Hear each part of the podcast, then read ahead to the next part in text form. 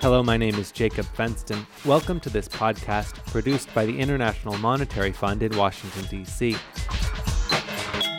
Even before the unrest which swept through North Africa and the Middle East earlier this spring, the IMF was warning that Tunisia needed to undertake major structural reforms to address high rates of joblessness.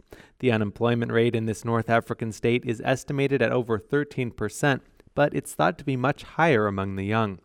I spoke to 22 year old Tunisian writer and activist Samar Samir Mezghani during the IMF World Bank spring meetings here in Washington. She says the employment outlook for young women is even worse. I think uh, having been in this stage of my life where I'm, I'm graduating soon, I'm very worried about what are the opportunities available for me as a young person and as a young Arab woman as well in my country, even after the revolution. I think that is not exactly the lack of opportunities that is the main problem of uh, unemployment in, in our countries, but also there is a lot of corruption involved and a lot of uh, exclusion of some categories in the country of, of young people who do not have access to information, who do not have access to a better education.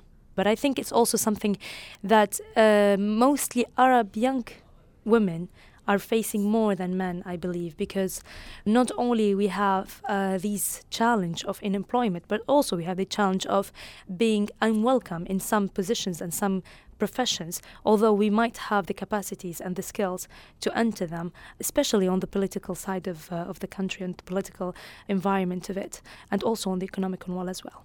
And why does it affect? I mean, you just spoke about why it affects young women in particular. Why does it affect young people especially? I think one of the major uh, reasons for that is that young people in our region are still looked down at. They are not involved in the decision making process. And even when we talk about it, and then when we bring them to talk, we bring them as audience more than as uh, speakers. We bring them as consumers more than producers. We bring them as people who do not have experience and do not have knowledge. Although they might actually have much better experience and knowledge than some of the old people, at least what, what, what the revolution showed us that they do have much better political awareness and uh, will and uh, wish for democracy, and they also have much better technological uh, experience in terms of uh, dealing with the new technologies and social media. So I believe uh, it's much more about this culture that we have that excludes young people and look uh, at them as passive.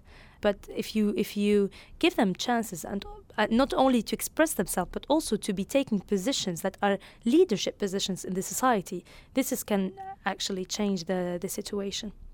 What do you see as some of the causes behind this unemployment and underemployment?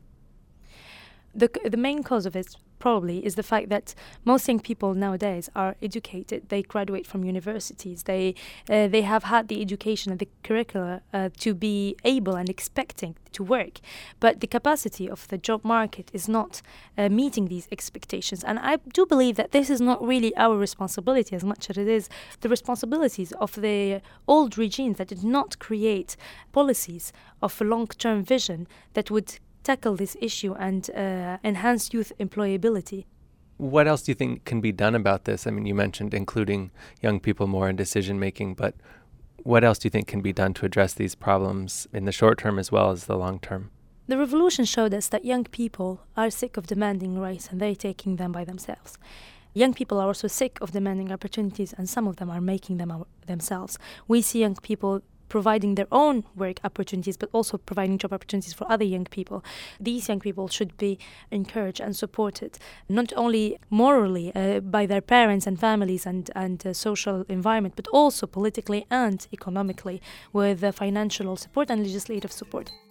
That's young Tunisian writer Samar Samir Mezghani on youth unemployment in her country. To hear more podcasts, you can look us up on the IMF's website, www.imf.org.